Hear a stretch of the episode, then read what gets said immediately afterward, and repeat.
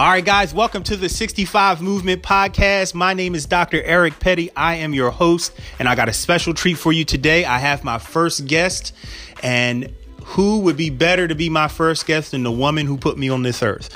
I got my mom for you today. All right. Um, the topic for this month, May 2019, is who's in the driver's seat of your life. And I have my mom on because the subtopic of today is who's in the driver's seat of your mother's life. I know you guys love your mom. Last week was Mother's Day. I saw all your pictures. I know you love her. I know you love her.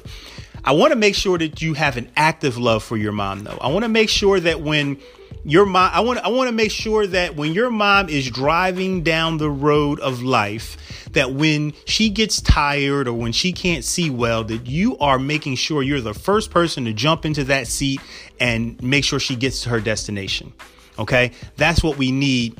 And I have a little example of that with my mom. Um, she's she's had a few things go on over the past, I guess, month or two that we're going to talk about and we're going to detail. And I, I, hope you guys will be able to see the examples that I've been trying to give you uh, since we've been talking about this topic. I hope you will see where her primary care physician tried to jump in the driver's seat, but then, you know, a lot of the people in her life, as well as my mom um, herself, said, "No, nah, you're not getting in my driver's seat. I'm gonna, I'm gonna make sure that I get to my destination and before we let you jump in the driver's seat, we're going to do our homework.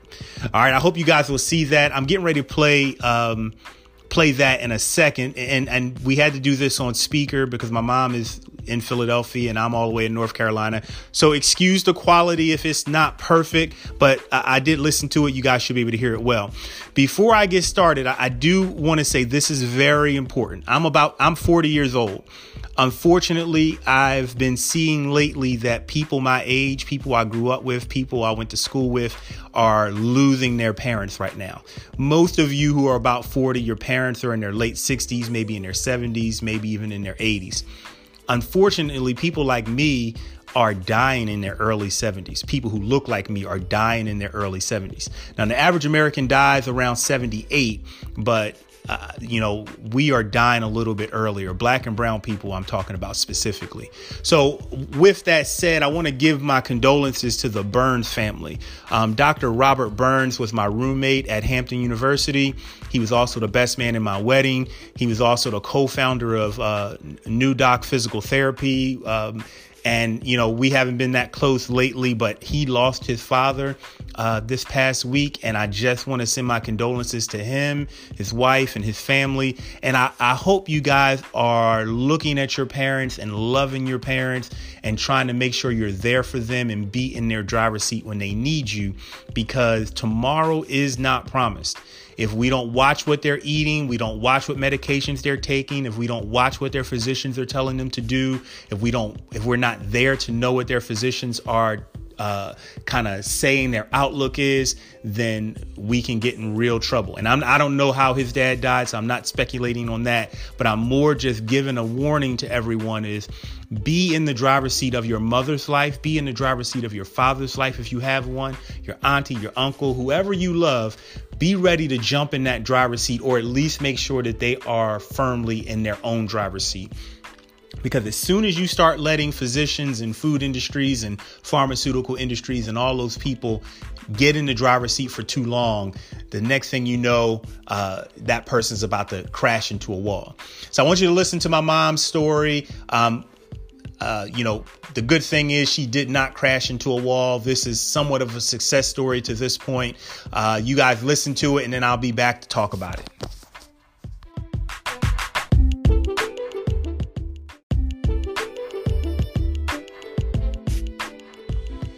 All right, guys. So I want to introduce you to my mom. Her name is Ellen Petty. We're just going to kind of uh, give you an example of how uh, you can kind of get pulled out of the driver's seat of your life. All right, mom, just tell them about what you experienced over the last couple weeks. Oh, well, it's been more than weeks. It's been about a few months. I wasn't feeling well, and so I pursued the doctor's input as to why I was feeling weak and fatigued. First thing I did was go to a primary care doctor and explain to them that I wasn't feeling well, and I thought maybe the first step would be blood work, and they agreed. They took the blood work, and two weeks later, I hadn't heard anything from them. So what I found to be very concerning was the fact that you would take blood work and you would not give me the results. I reached out to the doctors two weeks later, and they said, "Oh, if your blood, if something was wrong with your blood work, we would have called you." So um, the the next time that I was scheduled to see them was five weeks later, which I felt that to be very extreme. The bottom line was that the primary care doctor was just focusing on doing blood work and was not hearing the fact that I said that I was fatigued. Fact that they didn't have any findings in my blood work meant they should have called me back to try to assist me further. They did not. I pursued them diligently and finally told them to give me a copy of my blood work and then I would go to someone else, probably emergency care at a nearby hospital that I felt would be able to hone in on the problem. Primary care doctor then decided, well, how about if we give you EKG? Maybe that will give you some findings. And that started me totally out of the driver's seat and into a nightmare. Yeah. And, and and just so you guys know, this is this is kind of and I've I heard the whole thing from the beginning, but this is kind of when it was really time to figure out you know where we were and and who was going to be in the driver's seat um, because this primary care physician was definitely about to try to jump into that seat and and my mom reacted uh, like I hope your mother will react. But go ahead, mom. My react Oh, yes, my reaction was that number one, I pride myself in knowing my body, and I knew that I was weak. And in suggesting that they did not, that they lost sight of the original complaint that I was weak and that they focused more on the blood work, challenged her to find some way to identify what might be my problem. She did an EKG immediately and came excitedly into the office saying, Oh, I think I now know what's wrong with you and she said that I had AFib. And Eric probably can tell you the details of AFib. She told me, not only did she tell me I had AFib based on my EKG, but she said immediately she wanted to refer me to a cardiologist, and immediately she wanted to prescribe blood thinning medicine because I could have a stroke and die. And that's basically what she told me straight out that I could have a stroke and die. So, and so, mom, I'm sorry. It just so just so you guys are hearing this, and anybody who doesn't know who a what AFib is, AFib is atrial fibrillation. But the the key is we went from your blood work is fine and everything's okay. We don't really need to talk anymore. To now you have AFib, and I want to put you on a medication, and if you don't take it, you might die. I, hope you guys can see how how quickly um, the, the, tables can turn and, and then how quickly you have to react before you get put in a situation where you're taking a, a real that's a real medication when you start getting on blood thinners. Uh, blood blood thinners are can be dangerous. They can completely uh, kind of change your life and your lifestyle uh, yes so immediately my response to her was blood thinners I'm not going to take any blood thinners. You're telling me that you're going to refer me to a cardiologist, which is a specialist. He's going to do an echocardiogram in addition to looking at the EKG. So why not wait? And the reason I was concerned about that because I had family history that said, you know, that was already existing within my family history. I didn't think it was me, but it could be, and I just didn't want to rush ahead. I wanted a specialist to speak to her because I felt that the way she had treated me previously said I didn't trust that she would treat me right with giving me some blood thinners prematurely. So the next, so, I had to wait a week, and then I went to. I gave him a copy of her EKG, but he says, "Oh, tell me this story," and I basically told him a story of what I had been through for the last month or so. And then he did his own EKG and then he came back and talked to me. He said, okay, we're going to go further. We're going to do the echocardiogram. We're going to do an ultrasound. I'm going to do my own blood work. And then you'll come back next week and I'll give you the results.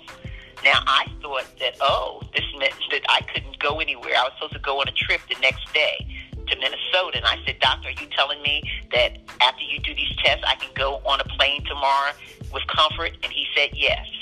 So I went on. But I read through that message from him that he was saying he did not agree with the doc, the primary care doctor's information.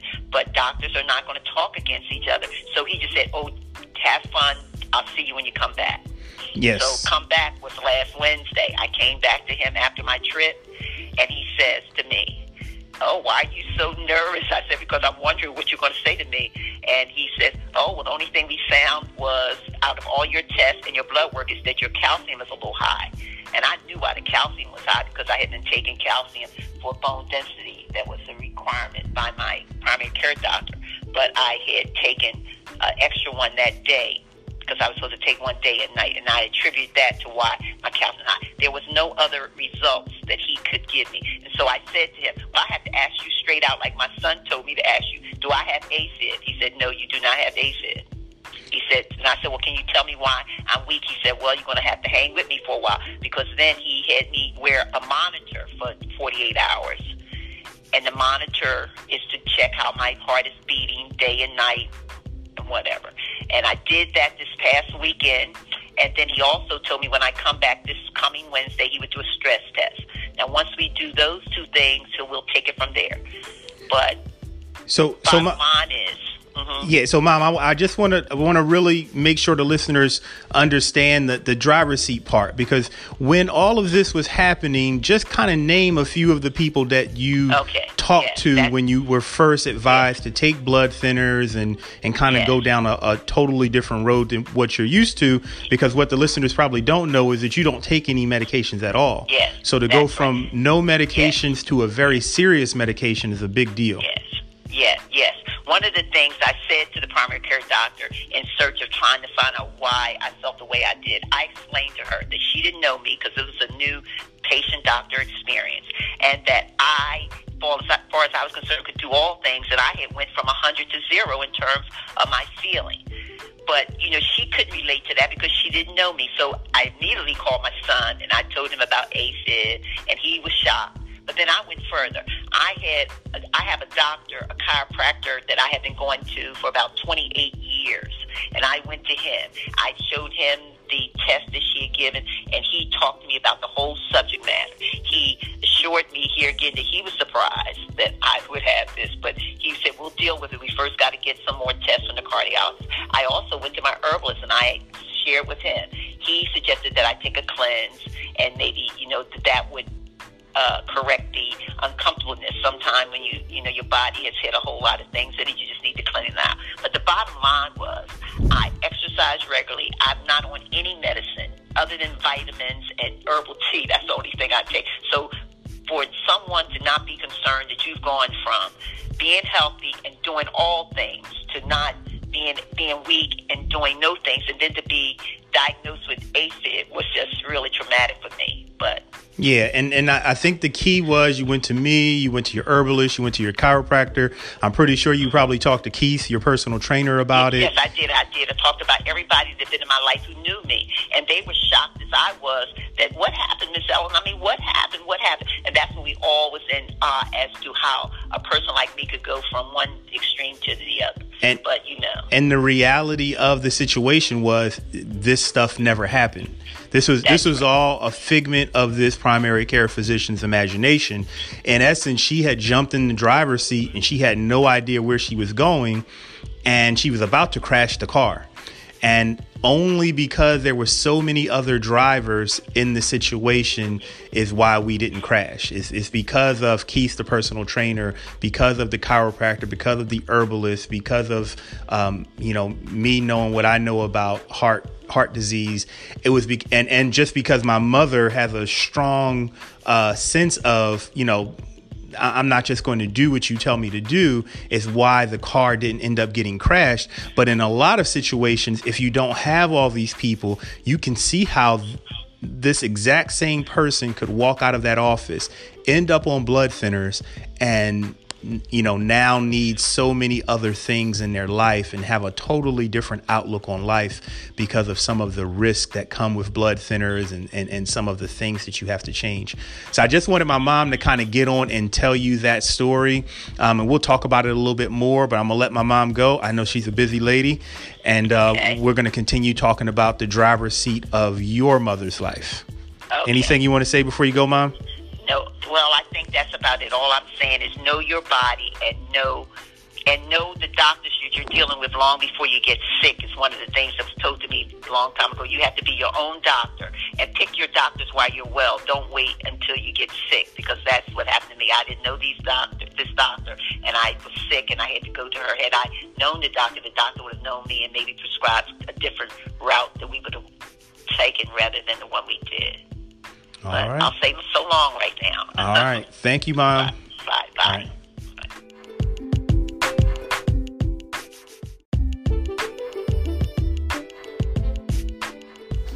All right, guys. So I hope you enjoyed that little back and forth with me and my mom, and I hope you learned something from it. I hope you can take that and apply it to your life or apply it to your mother's life.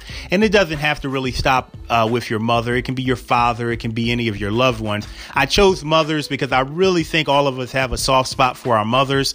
Um, we just had Mother's Day pass. We all know that Mother's Day is going to get a lot more attention than Father's Day. So that's why I picked mothers, but this goes for everybody if you can look at how my mom was, if she was by herself and she didn't have anybody to talk to about this, there's a very good chance she could have walked out of that office taking blood thinners. Now, when you take blood thinners, you could, you know, you could bump your arm and start bleeding and, and bleed to death. Now, I know that's, I, am pushing that kind of far, but it is the truth. When you're on blood thinners, your, your blood does not clot like it normally does, and you have bleeding precautions. And by bleeding precautions, I mean you hit something, you could bleed to death. Not only that, it it, get, it puts you at a higher risk for uh, different cardiovascular events because your blood is so thin. And if you have internal bleeding or or something like that, you can put yourself in a serious condition. So my mom literally went from being completely healthy um, to a primary care physician probably misreading an EKG, telling her she had AFib, and about to put her on blood thinning medication that could have changed her life. I know of people who have bled out on blood thinning medication. And I also know of people who didn't take their blood thinning medication properly and got blood clots and had uh, embolisms or strokes. So we're talking about a serious medication that my mom was able to avoid. And now we know through the cardiologist that no, she doesn't have AFib. She didn't need to take any blood thinners. And generally, I think that she's going to be fine. We'll see what the stress test and we'll see what all that stuff says. But generally, I think she's fine. Regardless of what comes up next with that cardiologist, the cardiologist has already reached out and said I could call and talk to him directly. He's being very forthcoming with my mom and giving her lots of information because he recognizes that she has all these different drivers in her life that actually know a little bit about what they're talking about. I need you guys to surround your mother the same way. And it can't just be you. The same way, like I'm all the way in North Carolina, my mom's in Philly. I would feel bad if I was the only one she could talk to. And even if I was there, I don't want her to go on one opinion. Surround your mother, surround your father, surround your family members with people who can help them when these times come. Um, if you look at my book 65, I give a whole chapter on chapter 18 where I give you an organ- organizational structure. And basically, what I'm talking about right now is my mother's board of directors. I'm the chairman of the board of my mother's board of directors. Her personal trainer, Keith, is on the board. Her herbalist is on the board. Her chiropractor is on the board. Um, there might even be a few other people that are on her board of directors. We are her board of directors and we direct what these department heads are going to do. In essence, her cardiologist is a department head. He runs the department of cardiovascular and but he doesn't do anything that the board of directors doesn't approve. And my mother is the ceo of her organization and she doesn't make any decisions without her board of directors approving it or at least giving their input. If you can set your mother's life up like that it will be so much harder for her to lose because this setup works not only for you go to the doctor's office and you get a bogus diagnosis and, and, and they're trying to put you on medications, but it works for food. It works for behavior. It works for habits. It works for everything. Okay. If you surround yourself with good people, people who love you, if you surround your family members with good people, people who love them, it's so much harder to lose. It's so much easier to get to your destination, which is a long, happy, healthy life. And when you have a long, happy, healthy life, you can serve God's purpose in your life. That's the goal of the 65 movement. I don't want y'all to ever forget that. It's to serve God's purpose in your life. But you can't do that when you've had a stroke, or you, you might be able to, but you won't be able to do it as well. Um, you know, I know God can make anything good. So I, I want to take that back and, and, and, such, and to some extent. But I want you to understand that when you're healthier and you're moving and your mind is sharp, it's so much easier to do more for God, in my opinion. All right. So I want you guys to kind of keep following this conversation, keep following this topic. Who's in the driver's seat of your life? Who's in the driver's seat of your mom's life? Who's in the driver's seat of your dad's life, your children's life? I might do a whole one on children next week. Um, but I just want you to really look around and say, who's driving uh, these lives that I love? Okay. And if it's not a loved one, if it's the food industry and, and, and this person, or maybe it's you addi- are addicted to food, then the food industry is in the driver's seat. If you are taking 10 medications, or if your mom is taking 10 medications, then the pharmaceutical industry is in the driver's seat if uh, you know your your mom or dad is following all these different opinions from their cardiologist to their neurologist to their primary care physician to their nephrologist then they are they are being led or they are be, being driven by opinions and opinion leaders because in essence these doctors are opinion leaders. So let's really examine who's in the driver's seat of the lives that we love and then let's come back and talk about it some more all right, y'all can catch me on 65book.com on Facebook, Dr. Petty65 on Instagram, Dr. Petty65 at gmail.com. You have to spell out the doctor. Obviously, you know, you can catch me here on the 65 Movement podcast. And I'm just looking for you guys to hopefully share this with your loved ones, share this with your friends so they can get attached to the movement. And if you happen to be somebody who says, you know what, I'm really interested in this, I'm really about this aging and helping seniors, then just shoot me a, a comment on one of my posts or shoot me an email and say, I want to get involved with the 65 movement. I really do need some more people to kind of help out and push this movement forward. Um, you know, as of now, a lot of this is on my back and on the back of my family, but I need more people. If you're that person, just holler at me. I guarantee you I can give you something that you can do and you can make it your own. Okay.